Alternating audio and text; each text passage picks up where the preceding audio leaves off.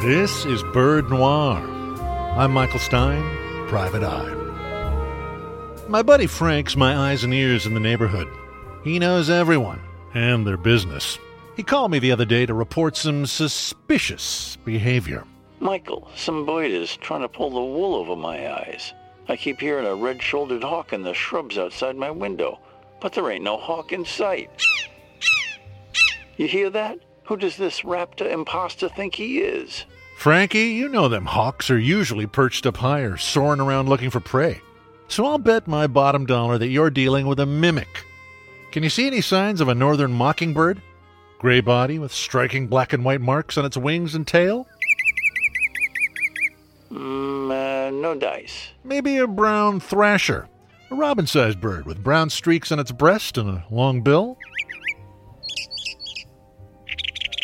That's another swing and a miss. Well, Frankie, what birds do you see? Just the usuals. Some robins, a couple of sparrows, one of those chatty blue jays. That's a culprit, Frankie. Though they don't have the same reputation for mimicry as mockingbirds and thrashers, blue jays have an unnerving habit of impersonating raptors, especially red shouldered hawks.